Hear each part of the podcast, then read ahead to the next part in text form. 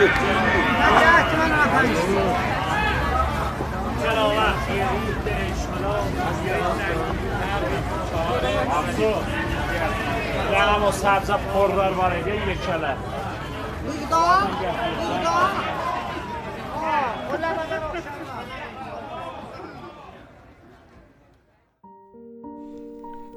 اسفند که از راه می‌رسید دیگه من بودم و صدای همهمه بازار و دستفروش های هفسین بازارچه تجریش.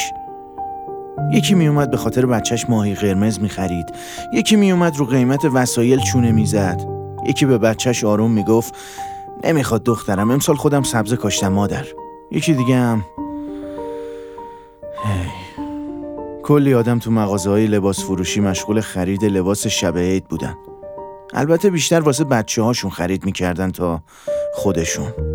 اون شلوغی خیابونا و خستگی مغازه گردی به ذوق یه نهار خوشمزه توی بازار قابل تحمل می‌شد.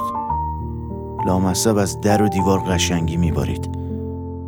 از رنگ آبی آسمون و قرمزی ماهیا و سبزی سبزه ها و جریان زندگی توی خیابونا و بودو بودوهای آدما گرفته تا حتی مرگبارترین ضربات شیلنگ اون نازم کریهال منظرم که واسه فرار از مدرسه اونم دو هفته مونده به عید نسارم می‌کرد. از وسط های اسفن به بعد چنان مست این ایام می شدم که دوست داشتم خودم هر روز جلوی نازم مدرسه خمشم و بهش بگم ده بزن لام از سب. تو فقط بزن. مگه نمی‌دونی عیده؟ بزن. از وسط های اسفن به بعد مقصدم بعد از مدرسه بازارچه تجریش بود. رد کردن بازار ماهی فروشا با اون بوی زهمی که به زیرین ترین لایه های سینوسی هم رسوخ می‌کرد واسه من حکم رد شدن از پل سراتو داشت. اگه موفق می شدم تا اون قسمت رو ردش کنم تازه می رسیدم به دکون لوازم تحریری ناصر منگنه. آقا ناصر سالیان سال سلطان لارقیب دفتر خودکار منطقه بود و هیچ وقتم اعدام نشد. چون یاد گرفته بود نباید سلطنتشو عیان کنه. بزرگوار یه سبک بازاریابی هم بیشتر نداشت. دفترهایی میفروخت با جلدای خوشگل نوجوان پسند و ارزون قیمت با عمری در حد ماهی قرمز. که اینو مشتری یه هفته بعد خریدش میفهمیدن البته.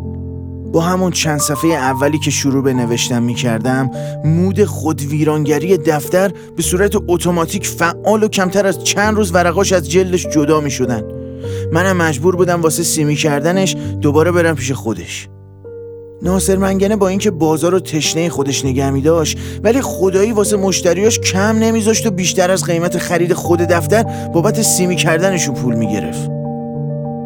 این روش بازاریابی ناصر منگنه بعدها تحت عنوان منگنه marketing معروف شد تا جایی که امروزم می‌تونیم شاهد آثار و برکات متد آقا ناصر در بازارهای مختلف کشورمون باشیم من دفترچه های آقا ناصر رو همیشه به دو بخش تقسیم می کردم. یک، کارهایی که در سال جاری انجام داده بودم. دو، کارهایی که می‌خواستم سال دیگهش انجام بدم. مثلا تو دفترچه یه سال هم نوشته بودم سال دیگر می‌خواهم بهترین بازیکن فوتبال مدرسه ام شوم. وقتی خوندمش اشک تو چشام جمع شد. یاد سال بعدش افتادم که تا حدودی تونسته بودم به این آرزوم جامعه عمل بپوشونم. ولی حیف که تمام و کمال پیاده نشد اون سال برای شروع تمام ساندویچ های مدرسه دادم به قاسم چپا کاپیتان فوتبال مدرسهمون تا با این روش اول از همه بتونم یکم باش دوست شم بعدش خیلی نرم خودم رو بهش نشون بدم که منو واسه تیم فوتبال مدرسه انتخاب کنه. استراتژیم زیادم بد نبود. هنوز یه ما نگذشته قاسم چپا به ساندویچ عادت کرد و رفاقتمون وارد مرحله جدیدی شد. یه روز بهم گفت سید من دیگه با این ساندویچات سیر نمیشم. حجمشو کم کردی؟ فهمیدم قاسم دهندار شده. واسه همین به مامانم گفتم چند لایه نون بیشتر دور ساندویچا بپیچه. از فرداش ساندویچ بهش می‌دادم اندازه لوله بخاری. شوخی که نبود. اگه قاسم ناراضی میموند شانسم واسه انتخاب شدن تو تیم فوتبال مدرسه رو از دست می‌دادم. بالاخره زحماتم جواب داد و علا رقم مخالفت و بدگویی بدخواه ناصر چپا منو واسه تیم مدرسه انتخاب کرد. تو اولین بازی از مسابقات بین منطقه‌ای ناصر دقیقه چهل من آورد تو زمین و گذاشت قلب دفاع. اومد زد رو شونم و گفت سید امروز این فقط یه بازی نیست. این حیثیت مدرسه است. این حیثیت تیم ماست. این حیثیت منه. این بازی ناموس منه. مراقب ناموس من باش. رو سفیدم کن سید. از دقیقه 47 تا دقیقه 55 که تعویض شم سه تا گل به خودی نمایشی زدم. طوری که اون یکی مدافع و معمول کردن تا فقط منو مهار کنه. یه جورایی از مهاجم تیم حریفم زهردارتر عمل کرده بودم تو بازی. مراقبت از ناموس قاسم وارد حاله جدیدی از ابهام شده بود طوری که قاسم از فرط عصبانیت و خشم رگ پای چپش گرفت و مجبور شد ادامه بازی و فقط با راست بزنه. تماشاگرا هم کم نذاشتن و با شعار قاسم تکبا میدون مسابقه رو واسش به جهنم تبدیل کردن. بعد از اون بازی قاسم با چشمای پر از خونش تو صورتم نگاه کرد و گفت سید ناموسم به درک. سه تا گل به خودیتم که زدی به درک. تو فقط بگو چرا بعد از هر گلی که به خودمون می‌زدی با یه جست کاپیتانی خیلی ریلکس تیم و با آرامش دعوت می‌کردی؟ دفتر پارسال رو بستم. بعد دفتر سال بعدی رو باز کردم که دیدم توش نوشته بودم در سال آینده دوست دارم برای بهترین دروازبانی منطقه خیز بردارم. بازم دفتر رو بستم. امان از خاطره ها امان از اون هفته های آخر اسفند و اول عید. اون روزایی که واسه رفتن به خونه مامان بزرگ روزا رو میشمردم. اصلا مگه کسی هست که تا رسیدن اول عید صد بار تو ذهنش همه اتفاقای خوب و خوش خونه مامان بزرگ و بچه های فامیل رو مرور نکرده باشه؟ اون سر و صدا و هم همه باباها توی حال صدای مامانایی تو آشپزخونه جمع شدن بچه های فامیل دور هم. واسه منم گهگوداری رد و بدل کردن دل و قلوه با دو تا از دخترای فامیلمون. کی به کی بود؟ یکیشم می‌گرفت خدا رو شکر می‌کردم. من از نسل دهه جنگ بودم. دوران تعداد بالا و رقابت سنگین. واسه همین خیلی قانه بودم خیلی. کلا چیز زیادی از دنیا نمی‌خواستم.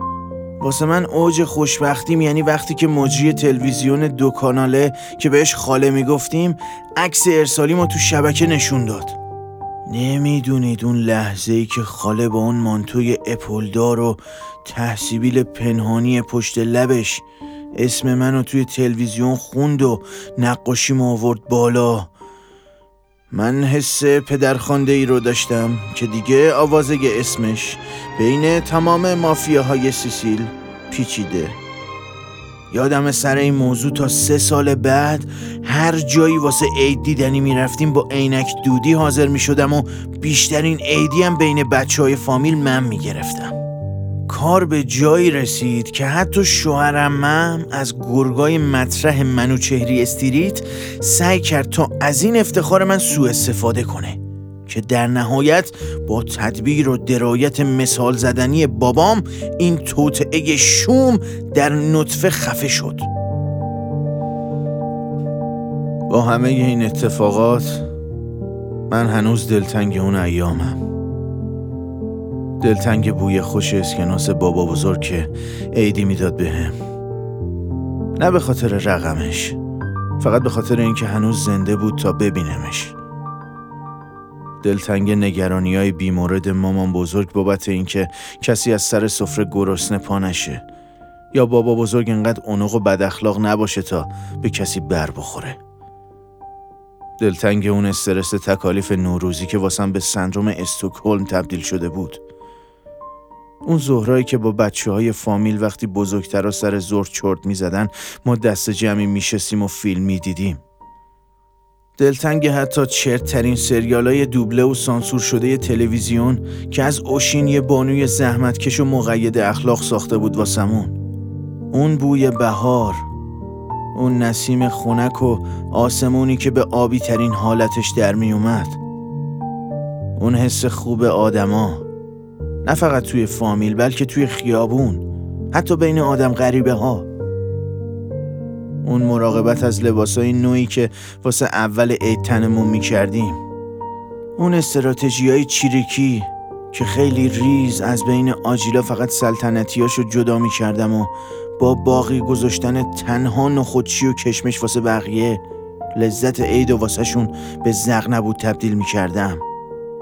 دلم حتی واسه چاخان کردنهای شوهر خالم هم تنگ شده.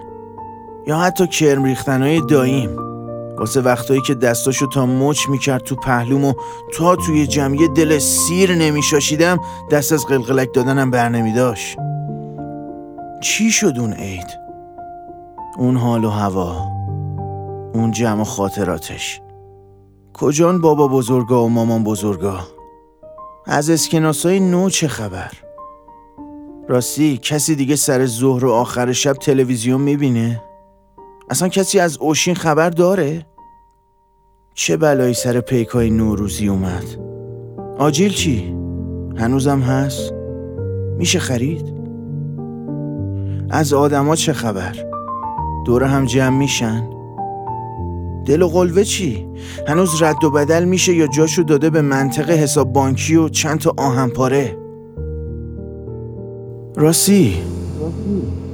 اصلا کسی از آخرین دست فروش بساط افسین بازارچه تجریش خبر داره.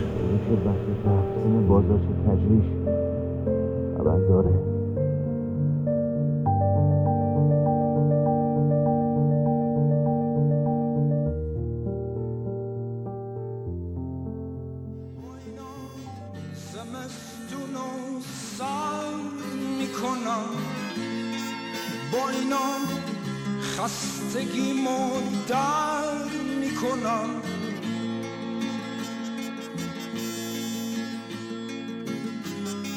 عشق یک ستاره ساختن با دولک ترس ناتموم گذاشتن جریمه های عید مدرسه.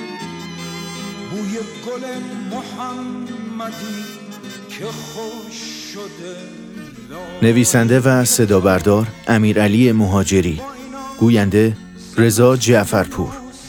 ویراستار آراکس چارمحالی ضبط در استودیو مهبانگ. با همکاری استودیو هنری نووو